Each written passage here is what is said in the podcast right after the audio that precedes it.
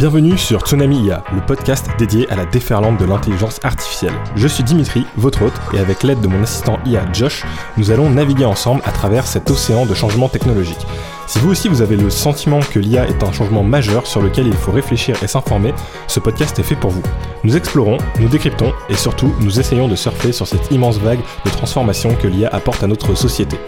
Durant chaque épisode, nous plongerons dans des sujets d'actualité, nous discuterons, parfois avec des experts, pour vous donner les outils nécessaires pour embrasser cette révolution. Est-ce que vous êtes prêts à plonger avec moi? Bonjour à tous et bienvenue sur ce neuvième épisode du podcast Tsunami IA. Alors euh, aujourd'hui configuration un petit peu différente hein, puisque euh, là j'enregistre euh, dans un lieu différent, j'ai eu pas mal de soucis.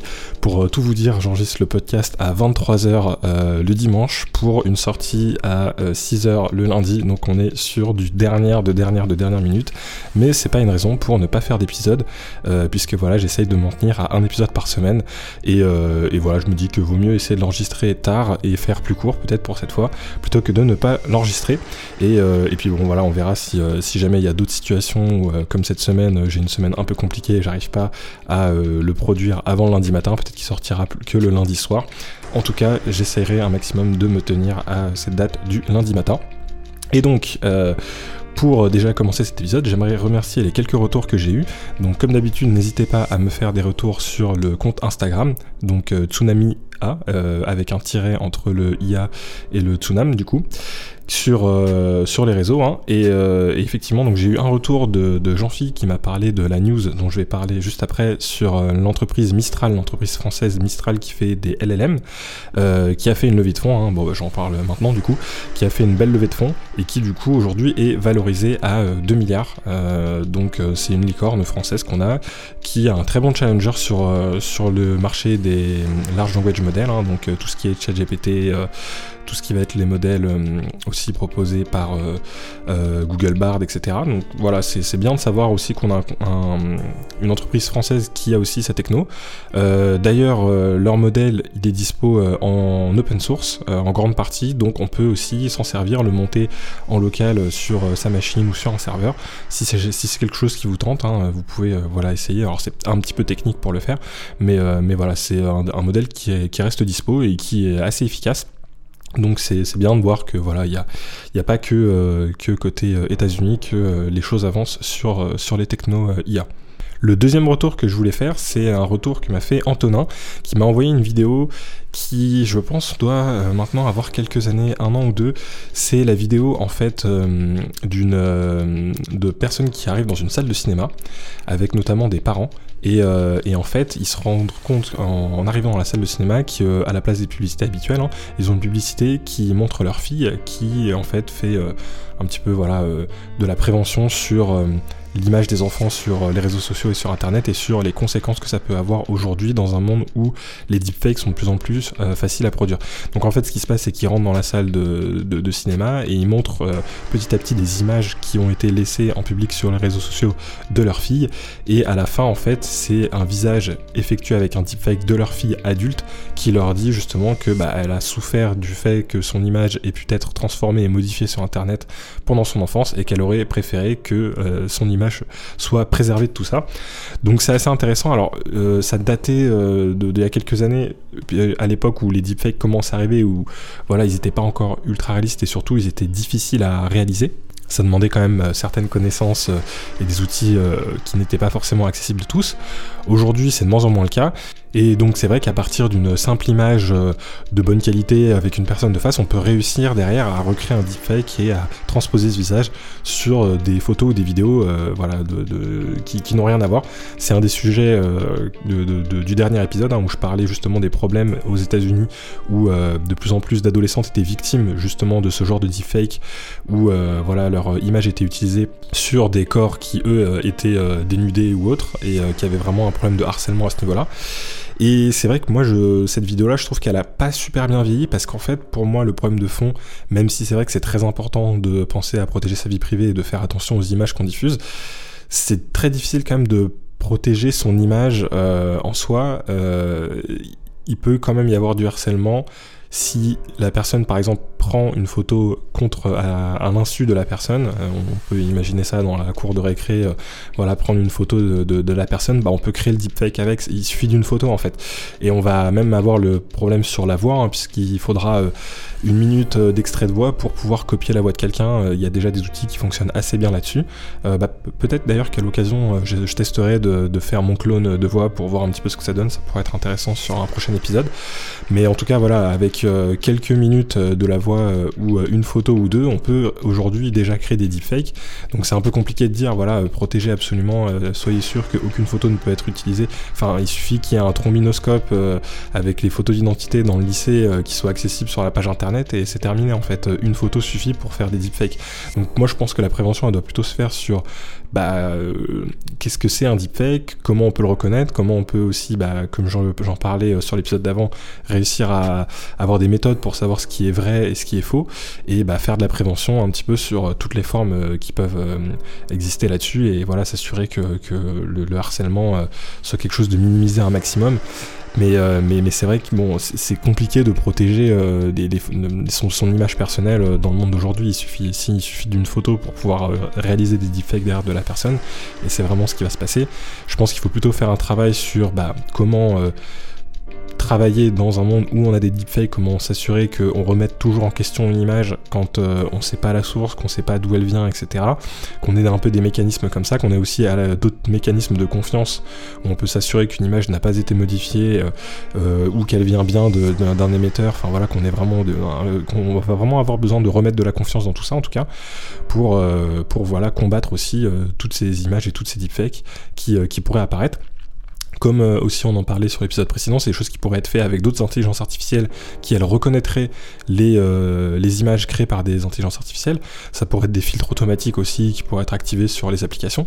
Mais euh, c'est quand même quelque chose qui reste assez compliqué à faire dans le sens où bah, l'intelligence artificielle bah, si elle est face à une autre intelligence artificielle qui elle essaie de créer des faux et l'autre essaie de détecter les faux, c'est un petit peu aussi comme ça que les modèles généralement de génération d'images sont construits. Bon bah c'est possible qu'au bout d'un moment euh, il y ait des trous et qu'elle ne soit pas capable de détecter toutes les images. Donc c'est pas non plus euh, si simple de créer une IA pour lutter contre les IA qui elles créeraient euh, les deepfakes. Donc ça reste un problème entier.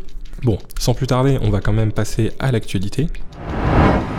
Donc cette semaine, euh, on a pas mal d'actu, j'en ai regroupé plusieurs, mais je vais pas forcément aller énormément dans le détail, euh, puisque bah, comme je vous l'explique, hein, l'épisode est enregistré un petit peu tard, donc je pense que je vais essayer de le faire un peu plus court que d'habitude.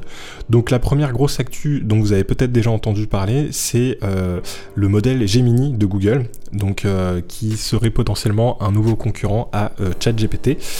Donc Google, ils avaient déjà lancé Bard. Alors Bard, il est disponible, vous pouvez l'utiliser. Euh, moi, je suis pas super convaincu. Pour l'instant, il marche pas aussi bien qu'un chat GPT.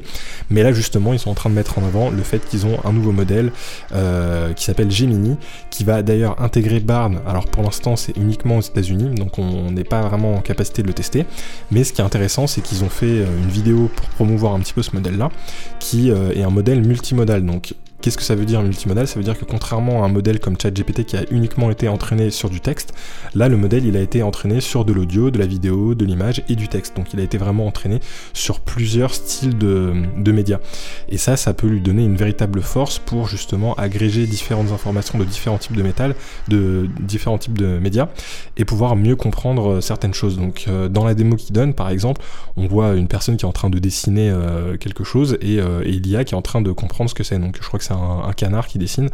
Euh, et, au fur et à mesure qu'il fait les traits, bah, on voit une réponse de Gemini qui dit Ah, ok, c'est un canard. Et il commence à donner des informations comme ça. Et après, euh, il peut aussi lui poser une question. Et, euh, et, derrière, Gemini va lui faire une réponse en audio. C'est-à-dire, par exemple, lui faire écouter un extrait d'une musique qui vient de générer pour aller avec une image qu'il aurait dessinée, je sais pas moi, d'un bonhomme de neige en disant Bah voilà, à quelle musique cette image te fait penser. Là derrière, Gemini est capable de générer une musique. Il y a vraiment ce côté un peu assez intelligent où vu qu'on mélange plusieurs médias, on a vraiment l'impression que la compréhension du modèle est vraiment étendue et qu'il est capable de basculer de la génération d'images à la génération de son, à la génération de texte, enfin voilà, qui a vraiment ce côté multimodal qui est assez impressionnant. Sauf que il y a déjà eu entre guillemets un petit bad buzz sur la vidéo qu'ils ont publiée, puisque même si elle est très bien faite, hein, je vous conseille d'aller la voir, il y a quand même un petit astérix à la fin, c'est qu'ils ont en fait réduit les temps de latence euh, de réponse que pouvait avoir le modèle, et surtout ils avaient déjà mis des pré-prompts dans, euh, dans le modèle pour qu'il fasse les bonnes réponses. Donc en gros, ils ont fait une super belle vidéo de comment le modèle pourrait être dans un avenir proche, peut-être dans six mois, peut-être dans un an, mais c'est pas vraiment comment il est aujourd'hui. Hein. Aujourd'hui, en fait, il, a, il, y a des temps de latence, euh, c'est pas instantané, et surtout, euh, bah, on, a euh, besoin de le configurer un petit peu pour qu'il puisse comprendre aussi bien les choses. Mais en tout cas, c'est intéressant de voir que l'approche de Google a été assez différente et que plutôt que de s'entraîner sur uniquement du texte, ils ont entraîné directement leur modèle sur plusieurs types de médias pour qu'il ait une meilleure compréhension totale. Voilà. Ensuite, on a une super news qui concerne toujours euh, Google, hein, avec euh, leur filiale DeepMind, qui euh, fait la partie un peu, enfin une des filiales qui fait de l'intelligence artificielle. Hein. c'est cette filiale-là qui avait notamment créé le AlphaGo, qui était l'algorithme, enfin en tout cas l'intelligence artificielle qui a battu le plus grand joueur de Go. Et donc DeepMind, ils ont travaillé sur, avec leur outil qu'ils ont, appelé, qu'ils ont appelé GNOME, sur la découverte de nouveaux matériaux donc qui se concentre en fait sur des matériaux qui ont des structures cristallines, euh, un peu comme le sel hein, par exemple, et, euh, en fait ils, ont créé une IA qui est capable de générer des nouveaux types de matériaux tout simplement, et cette IA a été capable de générer 2 millions de nouvelles structures cristallines.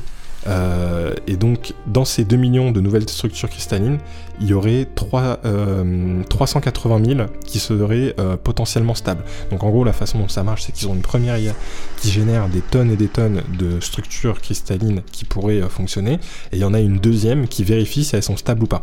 Donc, en gros, sur les 2 millions, bon, elles vont pas toutes fonctionner forcément, elles seront pas toutes possibles dans la réalité, mais derrière la, deuxième partie de l'IA qui elle vérifie si ces structures peuvent fonctionner ou pas, bah, elle en a quand même validé 3 380 000, donc c'est assez impressionnant.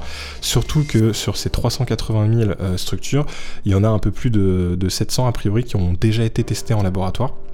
Alors là, j'ai plus le chiffre exact euh, sur mes notes, euh, mais en tout cas, voilà, il y a déjà des structures qui ont pu être générées dans un laboratoire où euh, voilà, ils ont réussi à créer ces nouveaux matériaux. Donc c'est assez incroyable.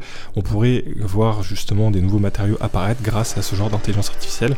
Et ils ont euh, d'ailleurs expliqué dans leur papier qu'ils ont publié euh, sur le sujet qu'ils estiment avoir gagné 800 ans d'avancée sur la recherche des matériaux. 800 ans d'histoire, d'histoire, enfin de recherche humaine au rythme où on allait avant cet outil sur euh, voilà la, recherche de matériaux. Donc c'est vraiment assez impressionnant. Ça me rappelle un petit peu le, un autre euh, outil qu'ils avaient fait DeepMind sur le, pliage des, protéines euh, et, où pareil avec l'intelligence artificielle ils ont pu faire des progrès énormes sur le sujet. Donc c'est assez intéressant de voir que certains sujets peuvent énormément progresser avec l'IA et des sujets qui sont pas qui sont décorrélés en fait des, de l'IA générative. Hein. Donc quand on parle de l'IA générative, c'est tout ce qui va être euh, chat GPT, euh, tout ce qui va être euh, euh Midjourney, euh, Stable Diffusion, tout ce qui va être génération d'images, génération de texte, génération de vidéos, tout ça c'est de la partie IA générative. Là on est sur de l'IA qui est différente, hein, puisqu'on essaie vraiment de résoudre un problème, un petit peu comme quand on entraîne une IA pour jouer au, jeu de Go, bah là on va l'entraîner à applier des molécules ou à trouver des nouvelles structures de cristaux. Et, et voilà, c'est des, des IA qui, euh, qui euh, marchent avec des principes similaires mais qui sont euh, entraînés différemment. Et, c'est intéressant de voir que voilà, il y a aussi des très gros progrès qui se font de ce côté-là. Ensuite, on a un accord de l'Union européenne sur les règles de l'intelligence artificielle. Donc en fait, l'Union européenne a établi un accord sur des règles régissant l'intelligence artificielle, proposant le premier cadre légal complet pour cette technologie. Et c'est un accord hein, qui, a, qui a abouti après une négociation marathon de 22 heures et qui vise à devenir un peu un modèle pour la régulation mondiale de, l'intelligence artificielle. Donc c'est intéressant voilà, de voir toujours que les gouvernements aussi avancent sur ce côté-là et qu'ils ont euh, vraiment envie d'avoir une réglementation qui permet de cadrer un petit peu cet environnement. Euh, donc on verra comment tout ça évolue. Ensuite, j'avais un article qui passait, qui parlait de la croissance euh, des applications surnommées New DeFi. Donc en gros, les applications qui permettent de déshabiller une personne en fait.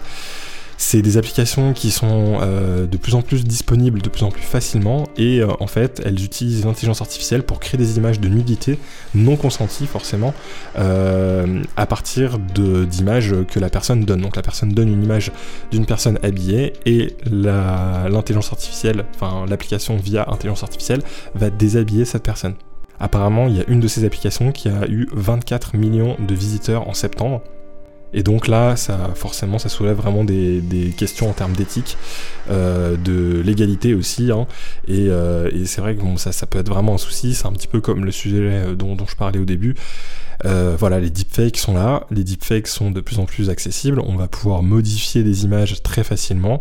donc ça peut être voilà, prendre quelqu'un qui est habillé, le passer de habillé à nu. Ça va être prendre l'image d'une personne dans un lieu et la transposer dans un autre lieu. Enfin voilà, on va pouvoir faire ce genre de manipulation d'image de plus en plus simplement avec des applications qui sont disponibles.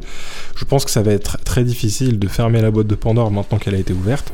Il y aura toujours euh, une nouvelle entreprise, une nouvelle application, enfin voilà, des nouveaux clones qui seront là.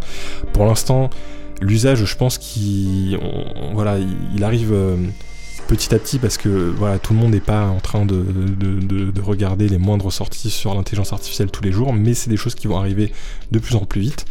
Euh, et, donc c'est pour ça que c'est important de réfléchir à comment on va pouvoir vérifier euh, euh, l'authenticité de, des images qu'on a, mais aussi des documents. Hein. alors généralement c'est des choses qui sont bloquées dans les applications aujourd'hui communes, mais on pourrait imaginer la modification de documents, quelqu'un qui modifie une pièce d'identité, quelqu'un qui modifie, je sais pas moi, une fiche de paix, ce genre de choses-là.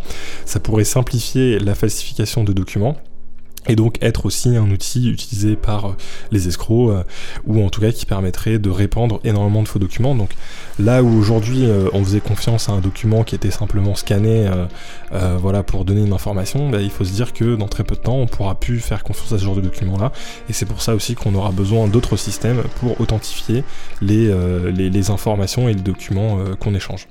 Alors ensuite, euh, une petite euh, info euh, plutôt, enfin, on va dire une anecdote. On a un procès en cours pour l'ancien rappeur de, des Fujis. Et en fait, voilà, il y a un procès en cours à son intention. Je crois que c'est sur des des manipulations politiques où euh, voilà il aurait euh, euh, participé potentiellement à des échanges d'argent pour donner des fonds à une campagne pour Barack Obama il me semble mais voilà des fonds qui n'auraient pas été légitimes. En tout cas il y a un procès en cours et la défense qu'il a utilisée c'est que son précédent avocat avait utilisé un outil d'intelligence artificielle pour faire la plaidoirie finale euh, euh, de, voilà, lors, de, lors du jugement. Et, euh, et, que dans cette plaidoirie il y avait des erreurs typiques liées aux erreurs d'intelligence artificielle hein, de type hallucination donc des choses qui sont inventées. Et, et, donc voilà il est en train de se défendre en disant bah, mon précédent avocat a utilisé un outil d'intelligence artificielle qui n'était pas au point qui a fait des erreurs. Et donc c'est pour ça aussi que, que la plaidoirie n'a pas été bonne. Donc je trouve que c'est intéressant de voir que c'est des modèles qui sont déjà utilisés du coup par des avocats et, euh, puis bah, de voir que bah, potentiellement il pourrait, ça pourrait être aussi une méthode de défense de se dire bah voilà mon, avocat qui utilise l'IA ne m'a pas bien défendu car il a utilisé une IA qui n'était pas suffisamment aboutie. Bon on verra ce que ça, ce que ça donne par la suite et si c'est un, une, comment dire, une condition suffisante pour, pour pouvoir se défendre. Ensuite, on a une news intéressante sur le, déchiffrement de tablettes anciennes grâce à l'intelligence artificielle. Donc en fait, c'est des chercheurs qui ont employé l'IA pour déchiffrer des textes de 5000 ans euh, de l'ancienne Mésopotamie en utilisant des modèles 3D et des réseaux de neurones. Ils ont réussi à analyser 1970 tablettes offrant un aperçu précieux sur notre passé. Donc en gros, ce qui est assez intéressant, c'est que c'était des tablettes euh, gravées, donc avec un aspect 3D potentiel. Et donc quand ils ont fait des scans 3D de ces tablettes, bah, en fait, l'intelligence artificielle, elle peut voir les choses de façon un peu différente vu qu'elle a accès à ces informations en 3D. Et le modèle, quand il était entraîné là-dessus, bah, il est capable de potentiellement voir dans quel angle certaines choses ont été taillées. Et ça lui permettait de mieux voir euh, ce qui avait été écrit sur ces tablettes, hein, parce que forcément, avec l'érosion, elles sont dans un état euh, qui est euh, voilà, beaucoup plus difficile à lire aujourd'hui. Et, et, donc, grâce à ça, ils ont pu décrypter ces tablettes. Et c'est un point, je trouve, assez intéressant. Ça fait un peu écho aussi à une autre news que j'avais donné dans un, épisode précédent sur les des papyrus qui ont été aussi déchiffrés grâce, enfin qui sont, c'est encore en cours on va dire, mais il y a un challenge qui avait été lancé pour déchiffrer des papyrus et euh, ils, ont, commencé à avoir des résultats intéressants où en fait euh, c'est des papyrus qui ont été complètement carbonisés euh, suite à l'éruption d'un volcan et ils ont été scannés et en fait ils arrivent avec le scan à détecter des caractères et ensuite à les déplier entre guillemets hein, comme s'ils déroulaient le papyrus mais via, via une reproduction sur ordinateur sans le dérouler en réalité hein, parce que forcément il, serait beaucoup trop fragile pour tenir et donc ils ont réussi à, déchiffrer certains mots euh, de ces papyrus. Donc c'est intéressant de voir que là on a un usage un petit peu euh, similaire, mais cette fois-ci pour des tablettes qui étaient gravées.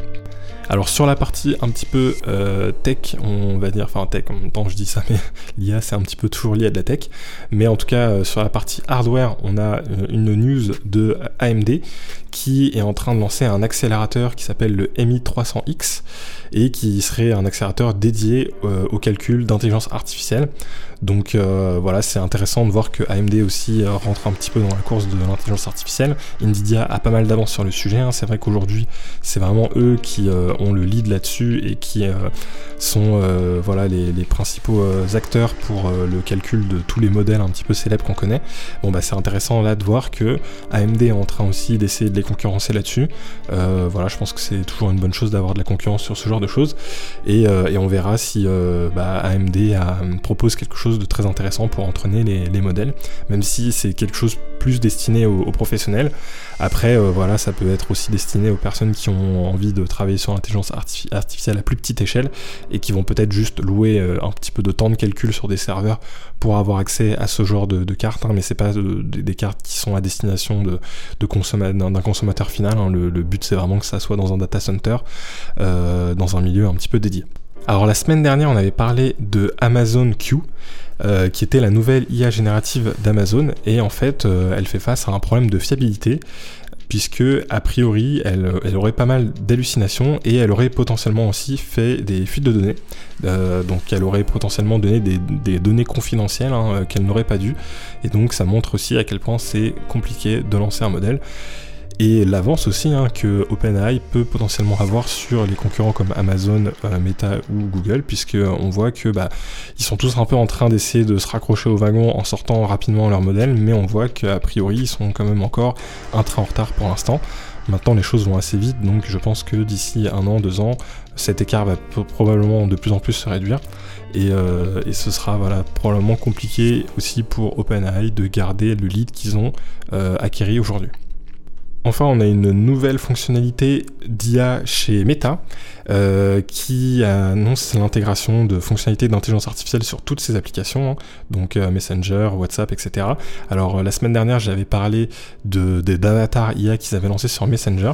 Bon bah là, ils lancent aussi de, des potentielles conversations directement sur WhatsApp.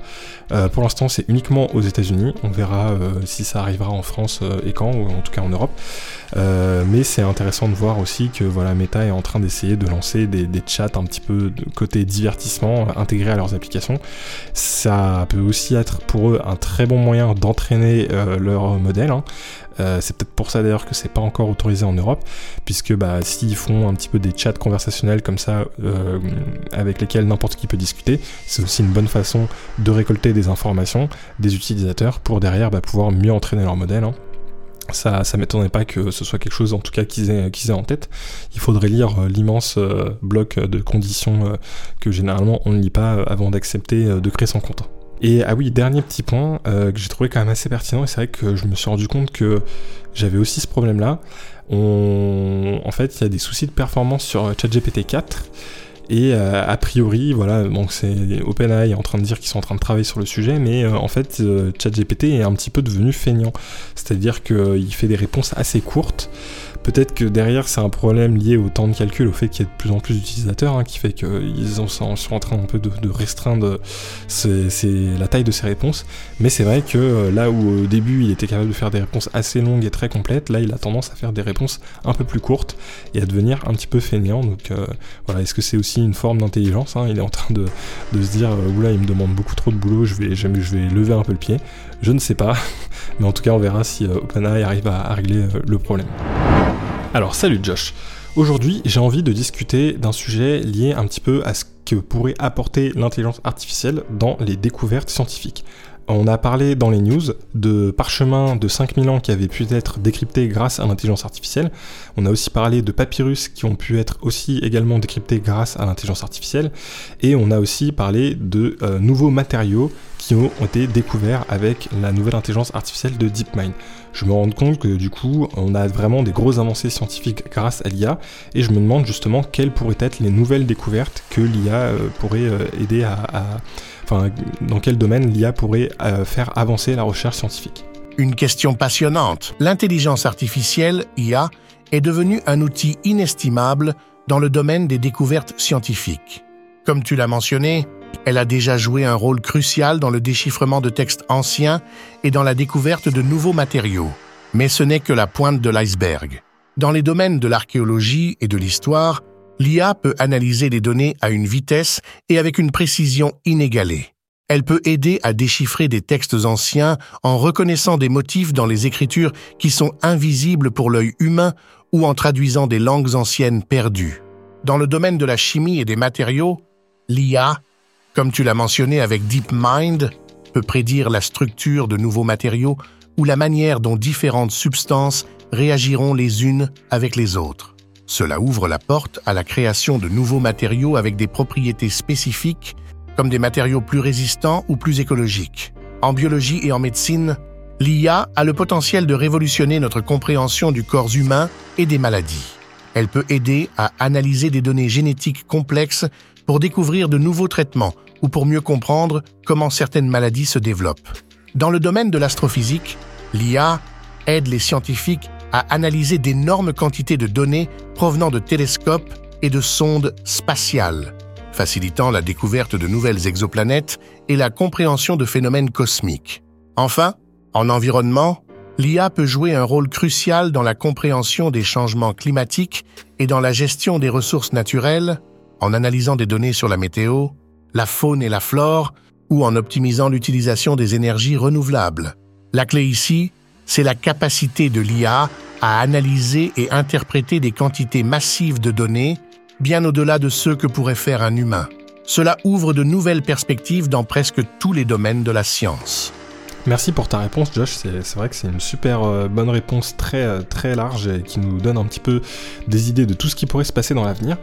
Moi, je me demande un peu, euh, pour qu'on se rende un petit peu plus compte d'à quel point l'intelligence artificielle peut révolutionner le domaine scientifique, est-ce que tu aurais un point de comparaison dans l'histoire d'un changement majeur qui aurait pu apporter voilà, de nombreuses découvertes scientifiques par la suite? Je sais pas, par exemple, l'informatique ou l'électricité. Est-ce qu'il y aurait des grosses découvertes scientifiques qui ont vraiment provoqué derrière un boom pour les chercheurs et qui leur ont permis de découvrir derrière beaucoup de choses? Pour comprendre l'impact potentiel de l'intelligence artificielle sur les découvertes scientifiques, il est utile de le comparer avec des révolutions technologiques et scientifiques passées. Deux exemples me viennent à l'esprit. L'invention du microscope et l'avènement de l'informatique. Premièrement, les microscopes. Au XVIIe siècle, l'invention du microscope a ouvert un tout nouveau monde aux scientifiques, le monde microscopique. Avant cela, des entités comme les bactéries et les cellules étaient totalement inconnues. Le microscope a non seulement révolutionné la biologie et la médecine, mais il a également eu un impact profond sur d'autres domaines scientifiques. Cela a changé notre compréhension de la vie et a ouvert la voie à des avancées majeures comme la théorie des germes et la biologie cellulaire. Deuxièmement, l'informatique. Au XXe siècle, l'émergence de l'informatique a transformé presque tous les domaines de la recherche. Les ordinateurs ont permis de traiter d'énormes quantités de données, d'effectuer des calculs complexes et de modéliser des systèmes qui étaient auparavant impossibles à étudier de manière pratique. Cela a conduit à des avancées dans des domaines aussi variés que la physique quantique, la génomique, l'ingénierie et bien d'autres. L'intelligence artificielle, à mon avis, est comparable à ces révolutions. Elle n'est pas juste un outil supplémentaire dans l'arsenal des chercheurs, mais un changement fondamental dans la manière dont nous abordons les problèmes complexes. L'IA peut non seulement analyser des données à une échelle et avec une précision sans précédent, mais elle peut aussi découvrir des modèles et des connexions que les humains ne pourraient pas percevoir. Comme le microscope a révélé le monde microscopique et l'informatique a ouvert la voie à des analyses complexes, l'IA pourrait bien révéler des aspects de notre monde que nous n'avons même pas encore imaginés. C'est une période passionnante pour la science et l'impact de l'IA pourrait être aussi profond et transformateur que l'était le microscope et l'informatique en leur temps. Est-ce que tu pourrais nous donner trois exemples, Josh, de technologies qui pourraient être débloquées grâce à l'intelligence artificielle, ou en tout cas de sujets de recherche qui pourraient être débloqués grâce à l'intelligence artificielle, auxquels voilà, on ne penserait pas a priori, mais qui pourraient vraiment impacter la vie de tout le monde, ou en tout cas d'un maximum de personnes? Voici trois exemples fascinants de domaines où l'intelligence artificielle pourrait avoir un impact significatif, souvent de manières inattendues, la santé personnalisée. Imaginez un monde où vos traitements médicaux sont entièrement personnalisés. L'intelligence artificielle, grâce à son aptitude à analyser d'immenses quantités de données génétiques et médicales, pourrait révolutionner la manière dont nous traitons les maladies. Elle peut aider à identifier les traitements les plus efficaces pour chaque individu en fonction de son profil génétique unique. Cela signifie une médecine plus ciblée, moins d'effets secondaires et potentiellement des taux de guérison plus élevés. 2. La gestion des catastrophes naturelles. L'intelligence artificielle a le potentiel de jouer un rôle majeur dans la prédiction et la gestion des catastrophes naturelles, comme les tremblements de terre, les ouragans ou les inondations. En analysant des données provenant de diverses sources, comme les satellites et les capteurs au sol, l'IA peut aider à prédire ces événements avec une précision accrue et à une échelle plus large, permettant une meilleure préparation et une réponse plus rapide sauvant potentiellement des vies et réduisant les dégâts. 3. L'agriculture durable. L'intelligence artificielle peut transformer l'agriculture, rendant la production alimentaire plus efficace et plus durable.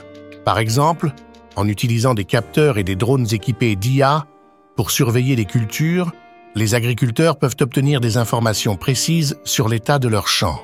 L'IA peut ensuite analyser ces données pour recommander des actions spécifiques comme l'irrigation optimale ou l'utilisation d'engrais, réduisant ainsi les déchets et l'impact environnemental tout en augmentant les rendements. Ces exemples montrent comment l'intelligence artificielle ne se limite pas aux laboratoires de recherche ou aux entreprises technologiques? Son potentiel s'étend à des domaines qui touchent directement la vie quotidienne de milliards de personnes. La clé réside dans la manière dont nous développons, déployons et régulons cette technologie pour qu'elle serve le bien commun. Quels seront les prochains domaines transformés par l'IA c'est une question ouverte et incroyablement excitante. Et oui, et comme euh, Josh nous le dit, hein, il y a des domaines euh, de l'intelligence artificielle qui vont impacter des milliards de personnes. C'est aussi pour ça que créer ce podcast, ça me tenait vraiment à cœur ça me permet voilà de, donner euh, de, en tout cas d'essayer de donner des infos sur l'intelligence artificielle sur l'actualité de ce sujet et puis bah, d'essayer de faire réfléchir un petit peu à chaque fois hein, pour que derrière bah, on puisse se rendre compte un petit peu du changement majeur qui nous, entend, qui nous attend qui est déjà en partie là hein, et qui va tellement vite que bah, c'est bien justement de, suivre le sujet régulièrement euh, pour ne pas se retrouver submergé. Bon bah en tout cas j'espère que vous avez apprécié l'épisode même si euh, il a été un petit peu plus court et fait un petit peu plus euh, rapidement, on va dire. Il est un peu plus nature que les épisodes euh, habituels. J'espère qu'il vous plaira quand même. N'hésitez pas à me faire un retour comme d'habitude sur le compte Instagram et euh, je vous retrouve très vite dans le prochain épisode.